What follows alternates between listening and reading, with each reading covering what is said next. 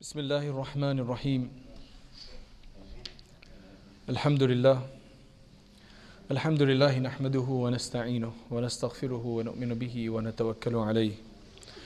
ونعوذ بالله من شرور أنفسنا ومن سيئات أعمالنا. من يهده الله فلا مضل له ومن يضلل فلا هادي له. وأشهد أن لا إله إلا الله وحده لا شريك له. وأشهد أن سيدنا ومولانا محمدا عبده ورسوله. صلى الله تعالى عليه وعلى آله وصحبه وبارك وسلم تسليما كثيرا إلى يوم الدين أما بعد So my dear respected brothers, our sisters, nice to be in your midst again after a, quite, a, quite a while. Unfortunately, um, you guys had some work going on, I've had some work going on as well. So Allah subhanahu wa ta'ala joined us together again and may Allah subhanahu wa ta'ala join us together in Jannatul Firdaus because our series that we've been discussing here are those people who've been given the glad tidings of paradise. And as a believer, we need to take good omens. We need to, when something, when there's a good name about, that's what Prophet ﷺ used to do this as well. There was something with a good name, then he would make a, a relevant statement to that. So if we're speaking about the ten that have been given the glad tidings of Jannat, of paradise, then why not ask Allah subhanahu wa ta'ala that, oh Allah, we've sat here and gathered here to speak about these 10 people, we're not going to be of their level, inshallah. Uh, that's a very high level, but inshallah, Allah give us some barakah and blessing so that inshallah we also enter into Jannah. So we've spoken about Abu Bakr radiallahu an, Umar radiallahu an, Uthman radiallahu an, and Ali radiallahu an. Then we've moved on to we did Abu Ubaidah ibn al-Jarrah radiallahu an. What a fascinating story that was. And then we did Sa'd ibn Abi Waqqas radiallahu an. Today we move on to Az-Zubayr, Az-Zubayr ibn al-Awam radiallahu an. The, the name in Arabic is always written as Az-Zubayr. I know we generally, when we name somebody, we call him Zubayr. I had a classmate in my class, his name is Zubayr. Suddenly one day he started telling everybody he's Az-Zubayr. And we thought, where, where are you getting this from? He was Zubayr all the way through for several years, and then suddenly, I can't remember which year it was in, he started saying, Az Zubayr. And I think, are you trying to big yourself up? Are you trying to make yourself seem special by saying Al, the Zubayr? But then upon inquiry, that name is always used as Az Zubayr. It never comes as Zubayr.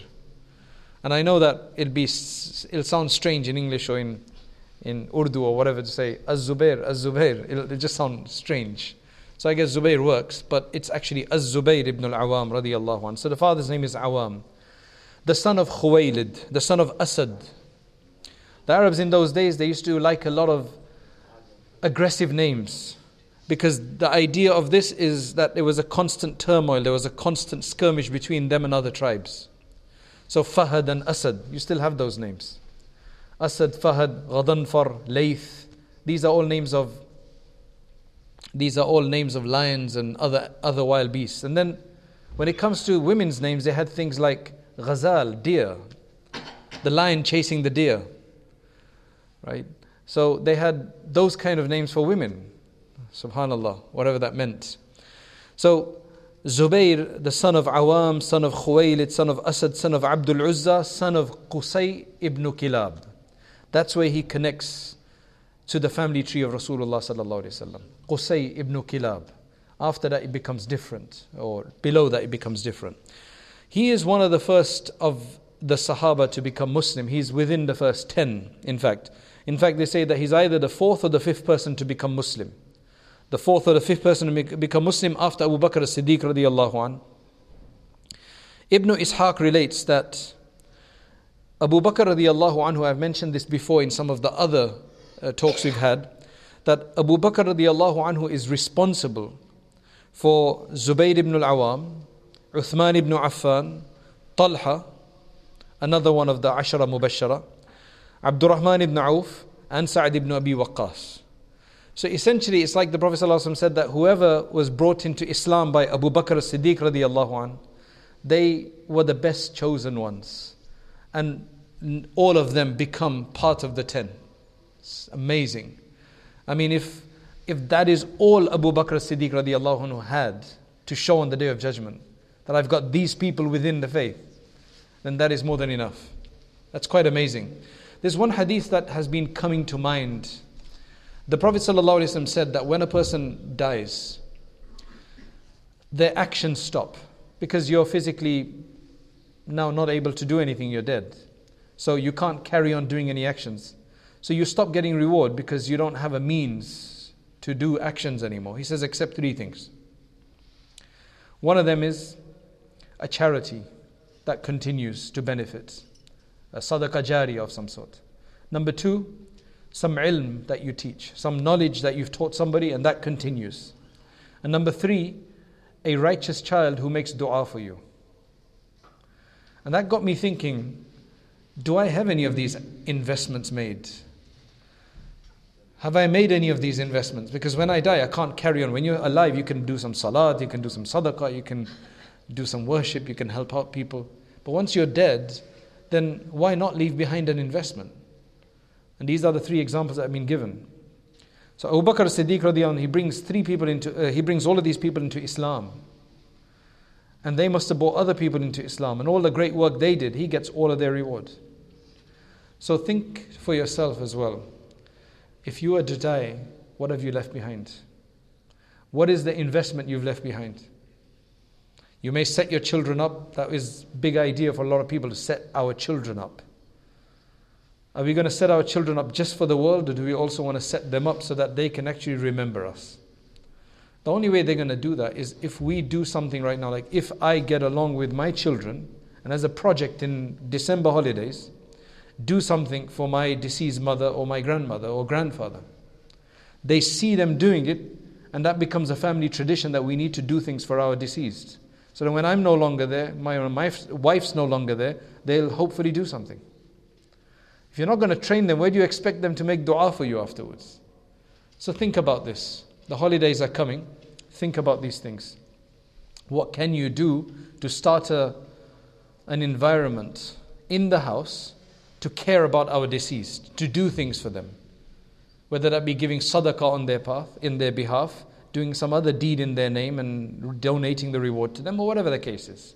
We have to have that tradition, otherwise, what do we expect for ourselves if we don't do it for our deceased? So, his mother, now he comes, uh, Abdul, uh, this Zubayr ibn al-Awam radiallahu anh, comes from an amazing family. He's got these amazing connections everywhere, and he's the product of that. And there's no doubt why he's a great person then. You know who his mother was? His mother was Safiya bint Abdul Muttalib. You remember the one who attacked uh, the disbelievers when they tried to attack the women? The auntie of Rasulullah sallallahu alaihi wasallam. His, the Prophet sallallahu father's sister. That is Zubayr ibn al-Awam radiallahu anhu's mother. She used to, it says that she used to beat him quite a bit. This is not to justify beating, it's just that she used to, and somebody said, Why are you doing that for? said, I want to make him strong. That was one of her exact words, but it was something to that nature that I want to make him strong. She was a very powerful woman in that sense, radiallahu anha. His wife, another immensely powerful woman. And if you want to know about, more about her, I don't have time to speak about her in detail, but the sister of Aisha was his wife, Asma bint Abi Bakr, who lived over 100 years and challenged Hajjaj ibn Yusuf. And the two then become the, the parents of Abdullah ibn Zubayr, who nearly ruled the entire Muslim lands when he became the Khalif. So, this is quite an amazing family that you have here. So, his father in law is Abu Bakr Siddiq anh. He had a number of other wives as well. Uh, when he passed away, he had four wives, but then he had others as well. And in total, these are the, these are the names of his children. Abdullah, he's the most famous. Abdullah ibn Zubayr is the most famous. Abdullah, Urwa, Munzir, Asim, Muhajir, Khadija al Kubra, the, the older Khadija, the elder, Ummul Hassan, and Aisha. All of them were the daughters, were the sons and daughters of Asma radiallahu anha with him. So that's eight children from Asma radiallahu anha. Then he had Khalid, Amr, Habiba, Sauda, and Hind from Umm Khalid, another wife. Then he had Mus'ab and Hamza and Ramla. Their mother was Rabab bint Unayf. Then he had Ubaidah and Ja'far. Their mother was Zainab. So that's 17 and 18. The 19th child was Zainab. Her mother was Umm Kulthum. And the 20th one was Khadija as-Sughra. He loved Khadija so much, he gives another Khadija, too. Um, have you ever seen anybody with children the same name? So he had two. One was Khadija al-Kubra, the older one, and Khadija the younger. Her mother was uh, Halal bint Qais. 20 children. mashallah. And he, he had enough money, mashallah, to spend on them as well. It's like the more children you get, Allah gives you more money, it seems. So, of course, he's one of the ten that have been given the glad tidings of paradise. He's also one of the six committee that Umar radiallahu anhu made. We've dealt, we've dealt with that in detail in uh, Umar radiallahu anhu's end of his life when he was about to pass away. He made the committee of six people to say the next Khalif will be among them. They need to decide. And they were the rest of the Ashara Mubashara, most of them. And Umar radiallahu anhu said that these are the six that when the Prophet passed away, he was satisfied with them. Says that he was whitish complexion, very tall, and light bodied, but very tall. In fact, he says that he was so tall that when he used to get on a horse, his feet could touch the ground. So he was quite tall. He became Muslim as the fourth or fifth person. When he became Muslim, he was only he was only eight years old then. And then he migrated when he was 18. Remember the Habasha? He went to Habasha, Abyssinian, the first migration, second migration. He went to Habasha. So he was 8 and then 18 when he migrated. So he was into it right from the beginning, from a young age. It wasn't all easy for him, by the way. His uncle was very much against him. Most likely his mater- paternal uncle. He used to roll him up in a mat. He used to roll him up in a mat and then he used to put him next to smoke. He used to have smoke, uh, burn a fire, and have smoke then uh, come into the rolled mat until he was unable to, uh, unable to sorry, breathe. And he would say to him, Ukfur bi Rabbi Muhammad. Deny the Lord of Muhammad, and I'll remove all of this persecution from you. But Zubayr radiallahu anhu says, La a'udu lil kufri abadan. I will never return to disbelief. I'm never going to return to disbelief. So then he finally migrated to Habasha twice, and then he came back. And then after that, he was with the Prophet ﷺ throughout. In every expedition, every time they went out in a battle or an expedition, he was with him. There was never once where he stayed behind. He was one of the bravest, just like he ranks along, uh, alongside Hamza and Ali. You know about them. He is, there's uh, one of the scholars say that there are three people who are considered to be the bravest of the Arabs of that time. One was Ali, one was Hamza, and one was Zubayr ibn al-Awam radiallahu anhu. In fact, he is known at his young age to be the first person to draw a sword in Medina Munawwara. There was no reason to at that time. They hadn't been attacked yet. But on one occasion, what happened is there was a sound that was heard there was this rumor that went round that the Prophet ﷺ has just been martyred or killed. So Zubair just got up. He was quite young at the time. I think he was only about 12 years old or something, if not younger. He takes out his sword and he goes to the street and it's just like a whirlwind, it says, kal i'sar, like a tornado, like a whirlwind. He's just going around looking for that who, who's done this to the Prophet ﷺ.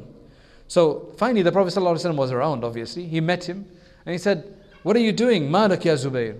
قال سمعت أنك قد قتلت I heard that you've been killed. So what were you going to do then? So then he said, Wallahi, I was going to take care of the whole of Makkah. All the people of Makkah I was going to take care of. Right?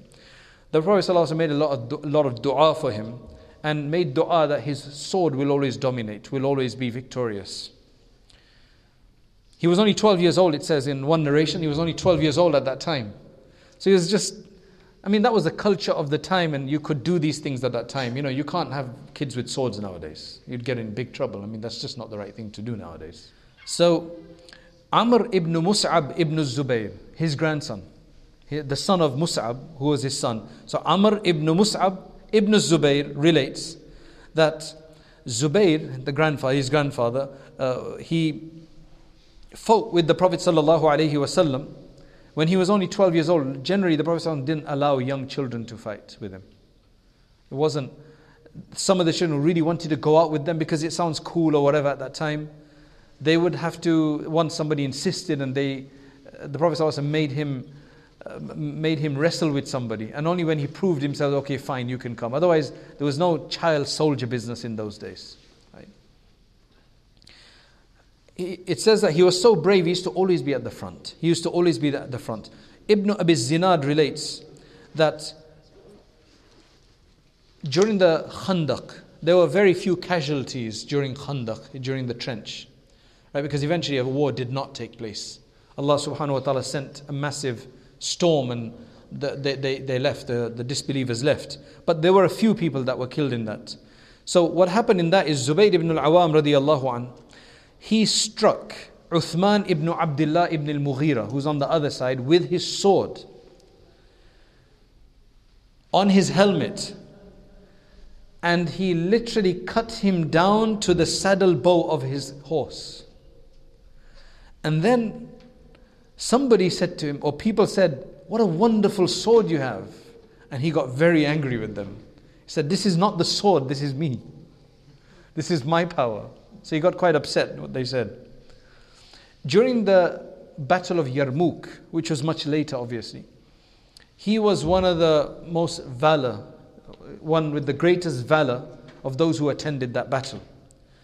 It says that twice, from the beginning to the end, he cut through the rows of the Roman army and got to the other side, came back again without getting hurt, meaning without alive. That's, you know how big that army was in Yarmouk? It was massive. He went from one side to the other and he came back cutting through the ranks. However, he was struck twice in his nape. During that battle, he, was, he, he, he didn't come out completely free of blemish, but he came back alive. But it was known that he'd been in so many battles that he had numerous marks over his body. Numerous marks over his body. In fact, one of them, one of his children could actually put their finger into it it was a deep gash which had then probably coalesced over. And anybody who saw him says that on his chest he had, he had marks on his chest that, that were like eyes. So he, he was obviously scarred through all of that. But Zubayr ibn al-Awam, during the Battle of Badr, he wore a yellow turban. A yellow turban. And what's amazing is that when you hear about the angels who descended during the Battle of Uhud, uh, Battle of Badr as well, it says that they also came with yellow turbans at that time. Now, maybe that's a coincidence, however you want to look at it, but it's mentioned. He wore one, and they were seen with yellow turbans as well. Ummu Urwa binti Ja'far, she relates from her sister Aisha, who relates from her father, from her grandfather Zubayr. So, this is one of their grandchildren, one of his grandchildren reporting that the Prophet ﷺ during the conquest of Makkah, you know, when they walked into Makkah with victory, he gave Zubayr ibn al-Awam, he gave him Sa'ad ibn Ubada's banner as well. So he, and that's a big deal. To they, you only give banners to people you can trust and you know they're brave and they can lead. He gave him Sa'ad ibn Ubada's banner as well. So Zubayr radiallahu anh entered Makkah with two banners on that day. He was very close to the Prophet. He was always at the forefront, extremely brave. And that is why the Prophet, I don't think, has done this for many people at all. Abdullah ibn Zubayr, his son, relates that during the Ahzab, during the, that trench, Khandaq, I was with Umar ibn Abi Salama. I was placed among the women to look after them. I was placed with Umar ibn Abi Salama. Abdullah ibn Zubair was placed with Umar ibn Abi Salama. Abdullah ibn Zubair was quite young at the time. And I suddenly saw that my father Zubair, radiallahu anh, is going back and forth with his horse. Like he disappeared and he came back. He went to the Banu Qurayza. This was the Jewish tribe. And uh, when he came back, I said, Oh, my fa- father, I keep seeing you going back and forth. So his father said, Oh, my son, did you see me? He said, Yes. He says, The Prophet ﷺ had, had offered or had requested that who will go to the Banu Qurayza and then let me know what they're doing. Bring me information about them. What, what's, what's their position right now? So I went, and when I came back, he was really excited. He said, When I came back, the Prophet ﷺ, he combined both of his parents for me. He basically said, May my father and my mother be sacrificed for you. The Prophet ﷺ hasn't said that for many people at all. So Zubayr radiallahu was very, very excited about this. hadith related by Bukhari and Muslim. That's why there's another narration of Imam Ahmad which mentions that the Prophet ﷺ said that every prophet has a hawari. you know, in the Quran, you have hawari of Isa alayhi his very close disciples and helpers. So the Prophet ﷺ named Zubayr radiallahu an his hawari. The Prophet ﷺ had many helpers, many many Sahaba, who would all be ready to die for him, no doubt. But he gave this special title only to Zubayr ibn al-Awam radiallahu anh. He says, every prophet has a hawari, and my hawari, my special assistant, is Zubayr radiallahu anh. They were cousins as well, right? Because he, he, uh, radiallahu was the, was the son of the Prophet's aunt. So they were cousins. They also had relationship between the father's side as well. Now Zubayr radiallahu anh, another thing was that he was a tajir. He was a businessman. And I think I've told you before that he's one of the millionaires of the, of the Ashara Mubashara. Now just look at this. This is just amazing. He was a tajir from one of the most wealthiest people of the time, but one of the greatest spenders in the path of Allah. He would say, this was his motto, من استطاع منكم أن يكون له جني من عمل صالح فليفعل. I just spoke about that right at the beginning.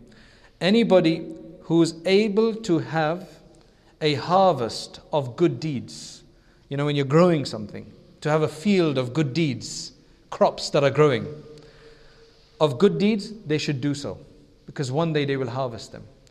So, on one occasion, he sold a house of his for 600,000. And somebody, it was very cheap the way he sold it, but maybe the person needed it or something. Somebody said to him, You've been conned. You've been conned, basically, you've been taken advantage of. He said, Kalla, never. Wallahi, لَتَعْلَمَنَّ أَنِّي لَمْ لَمْ أُغْبَنْ you, you, you should know for sure that I can't be robbed. I know my business basically. Here fi sabilillah.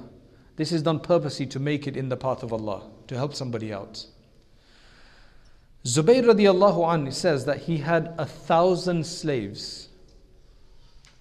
The purpose of these slaves was not to help him.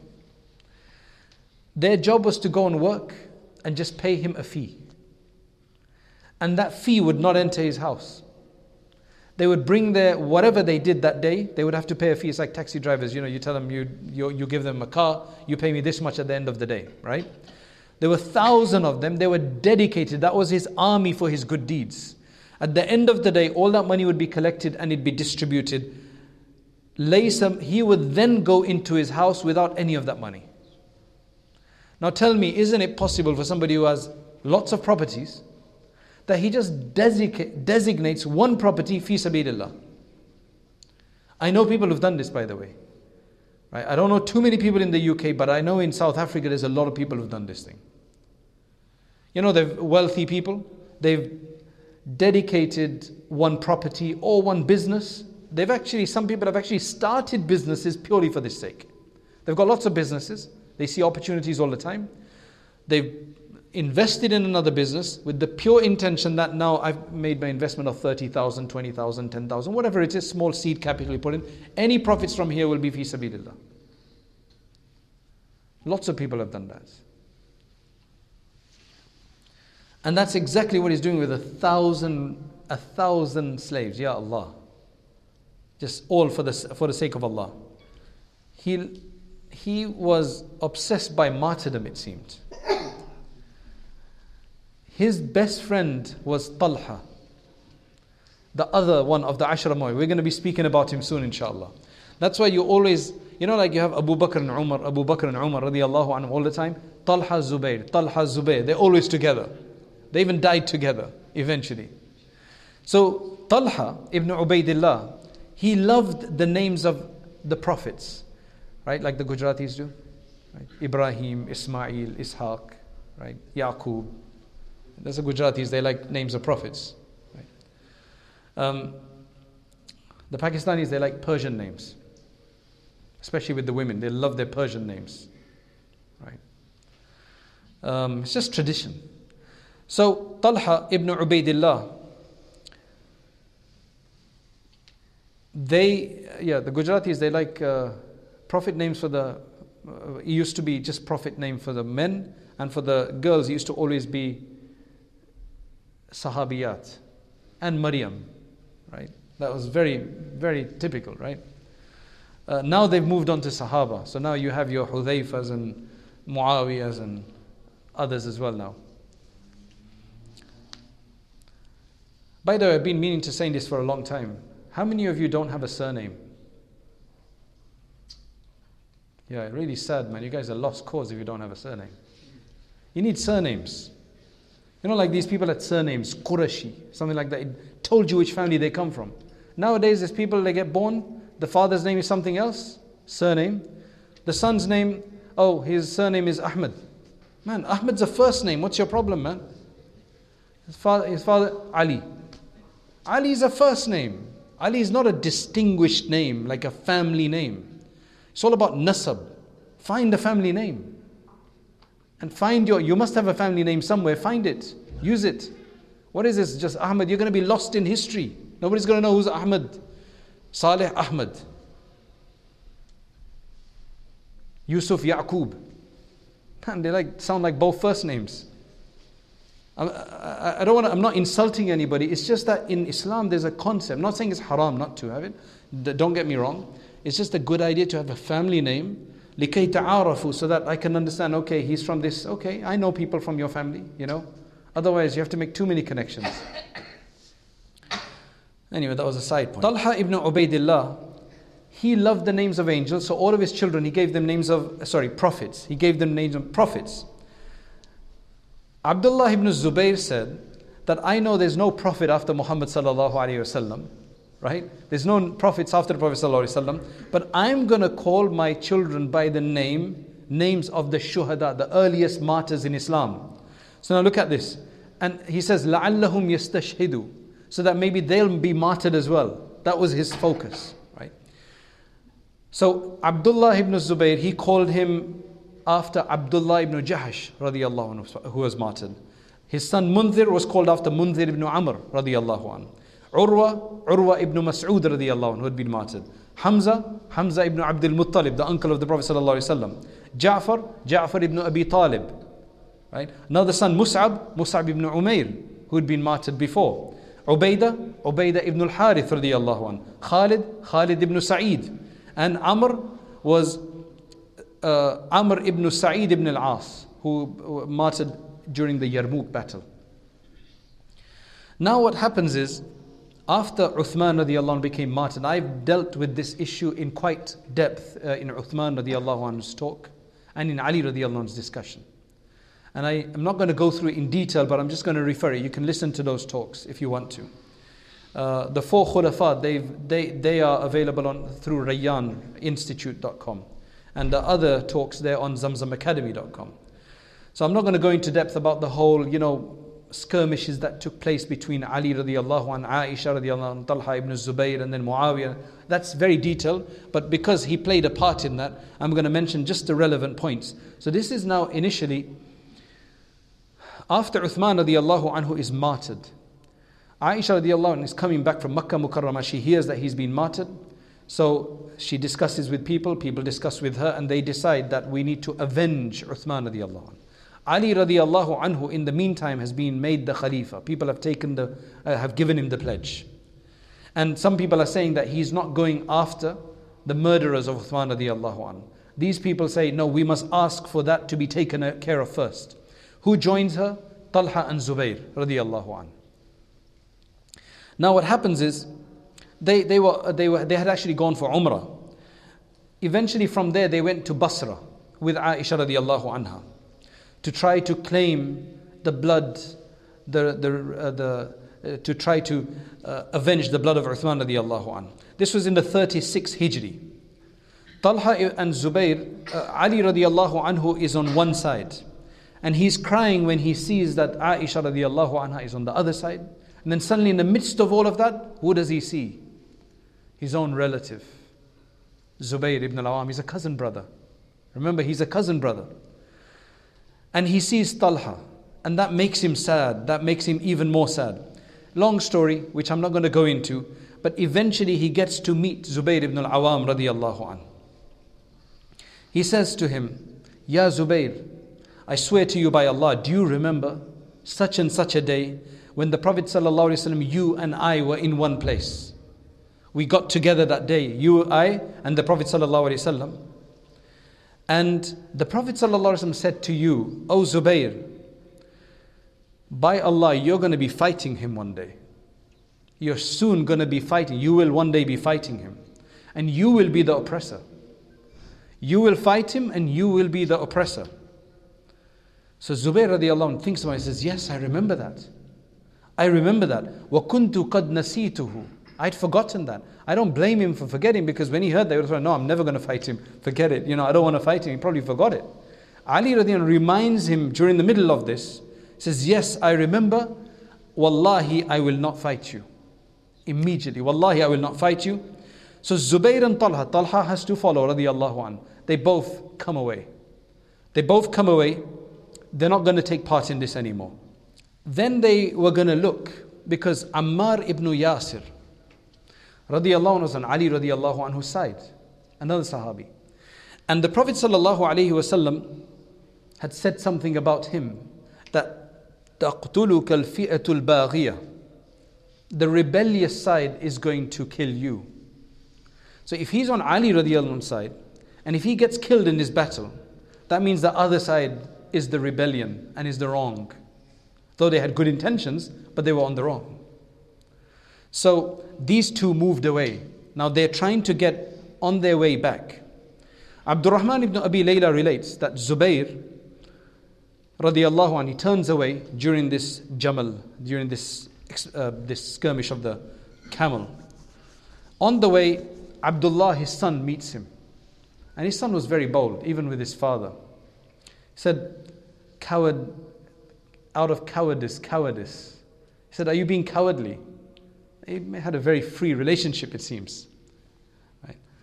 So, Zub, Abdul, Zubayr is the father, he says, قَدْ عَلِمَ النَّاسِ أَنِّي لَسْتُ بِجَبَانٍ I'm, I'm not.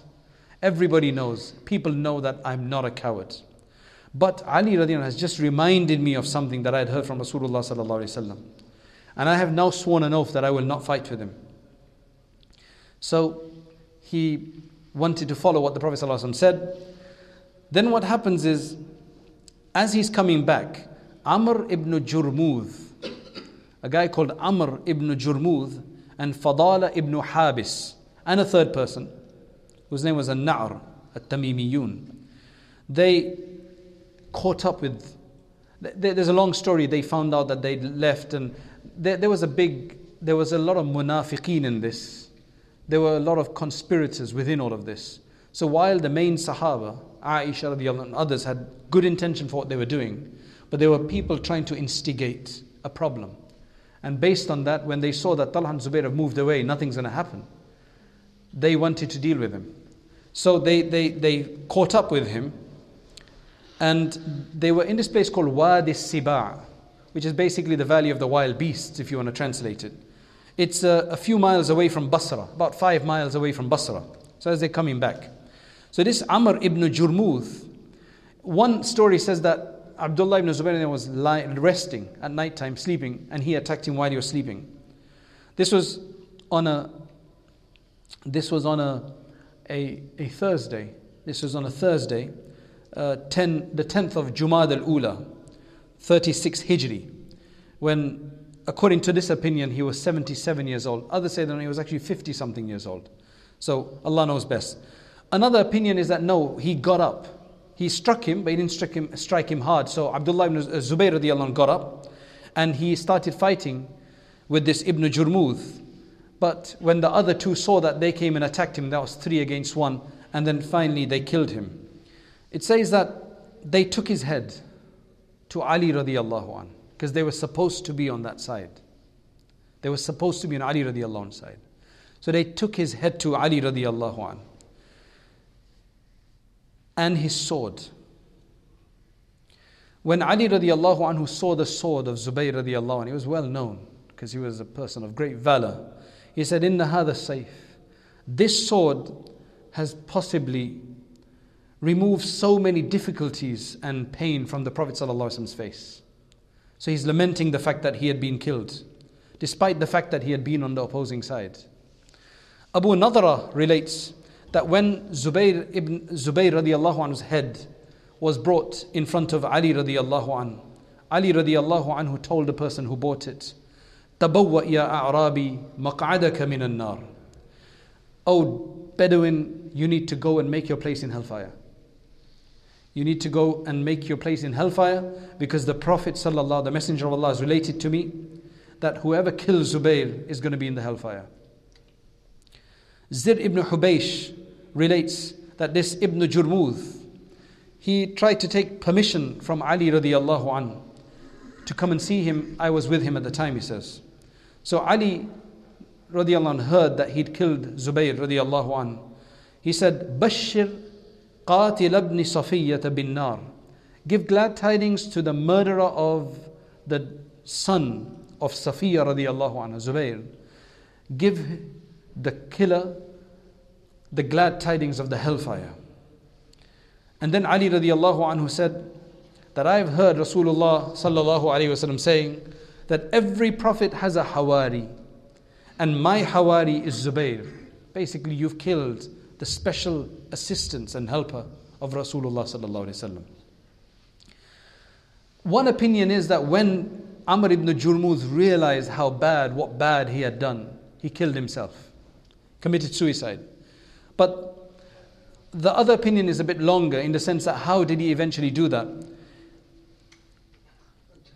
He remained alive after Ali radiallahu anhu. Ali radiallahu anhu then passed away after four years. This Amr ibn Jurmuz, he remained alive for a while.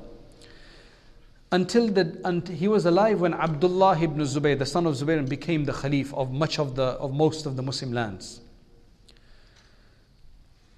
Abdullah ibn Zubayr made his brother Mus'ab the governor over Iraq. That's where this guy was. So initially, Amr ibn Jurmuz, according to this narration, started hiding. He thinks, now he's been made the governor. Once he finds me, he's going to kill me for his father. Mus'ab heard about this. So Mus'ab said, sent a message to him, tell him that he can be safe. According to this, Tell him that he can be safe. Does he think that I'm going to kill him because of the father of Abdullah? Is not worth it. I can't kill him, he's not enough for the father of Abdullah, meaning their father. You can't kill him for that. Kalla wallahi laysa bisawa. They're not equal. There's no way that he could repay that, even if I killed him. That's why Musalim ibn Abdullah ibn Urwa relates from his father that Umayr ibn Jur, this Amr ibn Jurmud, he came. So in this occasion, he actually says that he then he must have come. He put his hand into the hand of Musab. He looks like he was really remorseful. There's no doubt. It seems like he was remorseful. This is unlike the killers of Umar, radiallahu anhu, were not remorseful. Right? In this case, he puts his hand, and then he initially he, he puts him in prison. So he, he writes to his brother Abdullah ibn Zubayr, who's in Medina Munawwara, right? and uh, or Makkah Mukarramah at the time. And his brother wrote back to him and he says that that's very bad what you've done. You should not have imprisoned him. Do you think you're going to kill a Bedouin for Zubayr radiallahu anhu? You think you're going to get justice by doing that? So then he let him go. So he went and he went and stayed somewhere in the desert where there was a structure, but it looks like he used to get bad dreams, and he just had a really, really miserable time. So eventually, he told him, told somebody to to drop the structure over him, and basically, maybe that's how he was killed. But God, know, came, God knows he came into a bad ending because he just couldn't. That guilt would not go away, and maybe that was what the best thing for him was at the time for himself. When Ali radiallahu anhu finished with burying Talha and Zubayr radiallahu an. he then stood there to say some parting words. You know, when you say some parting words. And he said finally, he said, إني لأرجو أن أكون أنا وطلحة والزبير وعثمان من الذين قال فيهم ونزعنا ما في صدورهم من غل إخوانا على سر متقابلين Verse from the Quran. My hope is that Talha, Zubair, and Uthman radiallahu anh, for whom all of this was happening, and myself, that Allah subhanahu wa ta'ala make us of those about whom He says in the Quran that we have removed all forms of ill feelings from their hearts. And they will be like brothers sitting on the great thrones in paradise in front of one another. That's my hope that this little problem that we had here will be removed by Allah subhanahu wa ta'ala. And then he looked at, for the last time at the grave and he said that my ears, these two ears of mine, have heard Rasulullah saying, Talha and Zubayr are my, are my neighbors in paradise, related by Imam Tirmidhi. So Imam Bukhari says that he died in Rajab in 36 Hijri in Wadi Siba, which is close to Basra in Iraq today.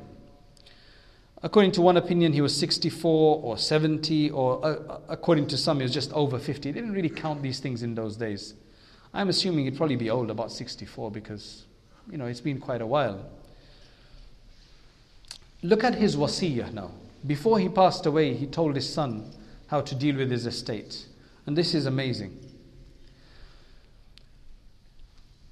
Abdullah ibn Zubayr says that during that time when he was in that he knew he was going to be killed, it seemed, because he told his son, Today I think I'm going to be killed. He could feel it. So he told his son that I've got a lot of people to pay off. I've got a lot of people to pay off. And the reason for this is that people used to, he was very trustworthy. So people used to come to give him money to look after. He would say, Look, instead of me looking after it as a amana, give it to me as a loan. So that way I'm liable. Because if it's as a if it's just as an amana, it could get lost. But give it to me as a loan.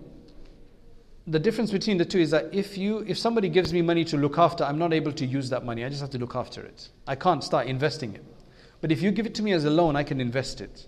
There's a bit more risk in there, but there's more liability in there. Because the money is into something. Do you understand? So I'm liable now. I owe it to you. So that's what he would do. So lots of people had given him money to look after, huge amounts. So he told his son that you need to sell my assets. And if I can't, if there's not enough money to pay back the people I owe, فَاسْتَعِنْ عَلَيْهِ بِمَوْلَايَ He kept saying this. You need to seek assistance from my Lord. Mawla in those days, Lord could be my master, right? My master. My ma- could be, uh, generally slaves said that about their owners in those days. So he kept saying that. So Abu, uh, Abdullah ibn um, uh, Abdullah, uh, his son, said, Wallahi ma daraytu ma arad. I couldn't understand what he was saying. What did he mean by that? So I said, Ya abati man mawlak. Oh my father, who is this master of yours?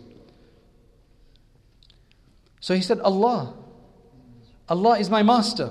He, and then Abdullah radiallahu says that when I was trying to repay people, anytime I would face a difficulty, I would just say, Ya Mawla Zubair, O master of Zubair, iqdi anhu, repay on his behalf, and Allah would make it easy. Allah would facilitate it. So, as I said, he had these huge amounts of so called loans that he'd taken, right, for people. We, he says we counted, calculated the amount of loan that he was supposed to pay. And you know how much it was? It was alfay alf wa mi'atay alf. That's 2,200,000. 2,200,000. He didn't, but the problem is he hadn't left a penny. No dinars or dirhams. All of his wealth was in assets, pieces of land. He owned this whole forest, it seemed. And he, he, had a lot of, he had a lot of other properties. No cash, though, because he was, he was just give his cash away, right? He had a lot of property, land. He had a house in Medina, a palace. I think it's still, I, I think it may still be around, the remnants of it. I think it may be UNESCO now, you know, preserved. So it's, it's more like a, it was more like a fort. He had a house in Basra, one in Kufa, and one in Egypt. So he owned properties, mashallah, Shanghai, Bombay, Dubai, you know, in these days, as you'd see, say, right? Those were the cities of those days. But never once did he become Amir of anything. So none of this money was taken through, you know, when you become a governor. Never he became a ta- never did he become a tax collector, right? Never anything like that. The only thing that he'd done is was he was with the Prophet ﷺ in all of the battles, with Abu Bakr in all the battles, with Umar in all the battles. That's all he done. And then he did business. And with Uthman. So the children of Zubayr radiallahu the rest of them, 20 children. So they told Abdullah radiallahu who was the, he was the responsible one, can you give us our mirath? You need to distribute the mirath, the, the inheritance. So what, what happened is they started selling the piece of land and they started paying people off. Then the children they started asking for the distribution. So Abdullah radiallahu anhu said, Wallahi la uqsimu baynakum. I'm not going to distribute the wealth among you for four years. I'm going to announce for four years fil mawsim. During the Hajj period, I'm going to announce four, ta- four years in a trot that is there anybody who is owed any money by, by Zubayr radiallahu an? Four times I'm going to do that. Right? So every year he would do this for four years. Then only after that, now, now today, subhanAllah, you know, if somebody dies and you, they owed you money, you can just about forget it. The children aren't going to give you unless they're very decent people. Oh, that was my father's problem. That was my father's problem. You'd have to go to court and I don't know what you'd have to do. But no, the good people, and I know people like this today who were from other countries, when they came here, the first thing they did when they started working, aside from sending money back to their parents, who used to be in their uh, homes of origin, uh, you know, in their places of origin, is to pay off their debts, to make it debt free first. That is so important. If, you, if your parents have debts, please pay them off. Help them pay it off. If they've died, then pay them off. That is something they will be punished for, possibly, on the, most likely. Hukukul ibad. So he did this. Now, look at the barakah. He got, he paid everybody off that he had to pay, the, the two million something, whatever it was. After that, the rest of the assets, you know how much they were worth? Because that was a big loan that he already had. It's all paid off. The assets that he had, out of that, he had already said that one third he'd done some wasiyat, one third has to go to certain places. Besides that, so taking that one third out, and then taking out the 2,200,000 that we initially had, he was then left with so much that he had four wives when he passed away each one of his wives received 1,200,000. You know how much they get? That's four wives. They are sharing in one eighth of his property. They're sharing in one eighth. So if each wife got that 1,200,000 times four, what is that? 4,800,000. That equals to one eighth of his wealth. That's why he says that whatever he had left was 59,800,000. That is what was left. 59,800,000. Who says that you can't be wealthy and rich and still be one of the greatest and righteous people in the world? Right? That's a crazy amount. And you know what? This is not dirhams, these are dinars, these are gold pieces. Today, gold pieces, gold dinars, 20 dinars are worth 2,000 pounds approximately. Just 20 dinars are worth about 2,000 pounds, give or take fluctuating. They say dinars, the price is quite accurate. So imagine what 59 million 800,000 is worth. Like give fluctuate whatever you want to you know take off get take a conservative um, estimate on that. That's a huge amount of wealth. It's all the barakah of those hundred slaves or whoever, or the, what is it, hundred slaves? A thousand slaves, purely for the sake of Allah. Ibn Kathir rahimahullah says that all of this money, don't think that, you know, because you can stipend and you can usurp other people's rights when you know. He says this is all halal money that he had received. You know, from booty and other things that he had uh, taken part in, and from halal tijara that he had received this. And this is, of course, after giving zakat for it every year. This is after paying zakat of it every year. So it's decreased already. And people think if I give zakat, it's going to decrease. They don't understand that that is just getting rid of the, the dirt in the wealth. That's all you're doing. When you pay zakat, you're getting rid of the dirt in the wealth. And you're getting dirt, rid of the dirt in your body, in your, in your spiritual life. So you're going to get barakah. There's going to be cleaner wealth. It's going to do better for you. And all of the other help that he'd given to people throughout his life. You know, that every night he would distribute that money. That's why there were seven Sahaba, big Sahaba, who had made, uh, who had made Zubayr ibn al-Awam radiallahu an responsible for the upkeep of their family after their dead. One was Uthman radiallahu an. Now if Uthman needs somebody like that, he needs Zubayr radiallahu an. Right? Because Uthman radiallahu is very wealthy. Abdullah ibn Mas'ud, Abdurrahman ibn Auf, the other billionaire, and others, but these were the three main ones who had made him responsible. After their death, to look after his family, he would spend on their, on their family as well. And that's why, just to remind us of who we're speaking about, the Prophet ﷺ said in a hadith related by Imam Tirmidhi, Abu Bakr fil Jannah, Umar fil Jannah, Uthman fil Jannah, Ali fil Jannah, طلحة في الجنة زبير في الجنة عبد الرحمن بن عوف في الجنة وسعد في الجنة وسعيد في الجنة وأبو عبيدة ابن الجراح في الجنة and this is who they are this is their life how are we going to learn from it what can we take from it We can relate to Abdullah ibn Zubayr we can relate to Zubayr ibn al-Awam in terms of having enough wealth and everything else that we may have May Allah subhanahu wa ta'ala also grant us the barakah that He gave him. May Allah also give us the righteousness that He gave him. May Allah also give us the focus on the hereafter that He gave him as well. Abdullah ibn Zubayr finally wasn't one to relate too many hadith. He was very considerate. That's why Bukhari and Muslim only have two narrations that they agree upon from Abdullah ibn Zubayr. Then Imam Bukhari has four other hadith that Imam Muslim doesn't relate and Imam Muslim has one hadith that Imam Bukhari doesn't relate. Amir ibn Abdullah ibn Zubayr relates from his father. Abdullah ibn Zubayr said to his father, How come you don't transmit too much and relate too much from Rasulullah just like Abdullah ibn Masud? When you've been with him for such a long time, you're one of the earliest Muslims. How come you don't relate so many hadith?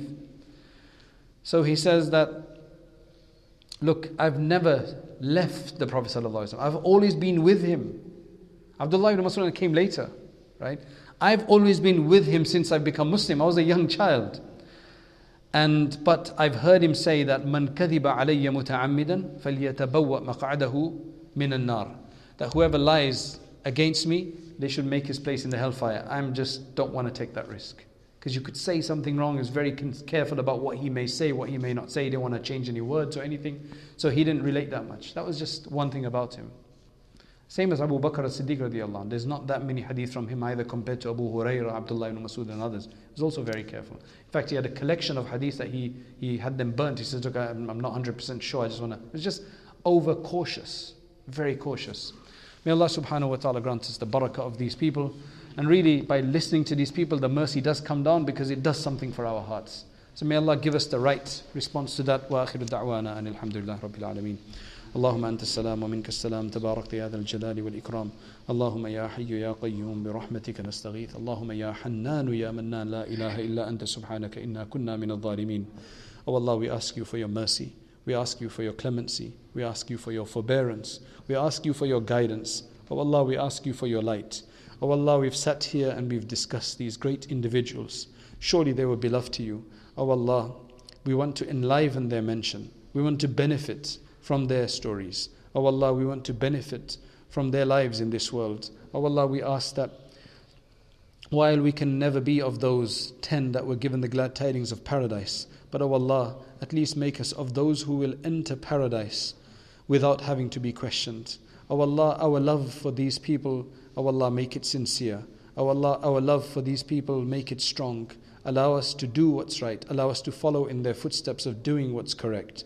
O Allah, to, read a right, to lead a righteous life and to be focused in making you happy, to spend in your path as they did. O Allah, we ask that you assist us and help us. You grant us children like you gave them.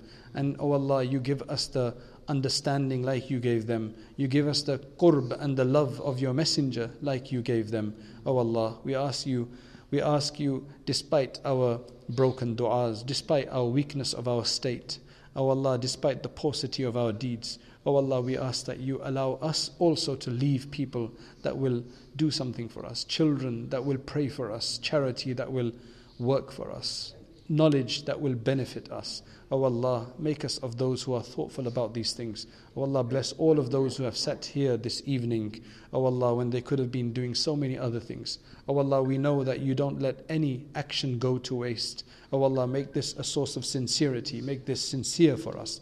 O Allah, accept our du'as and send your abundant blessings on our Messenger Muhammad sallallahu alayhi wasallam.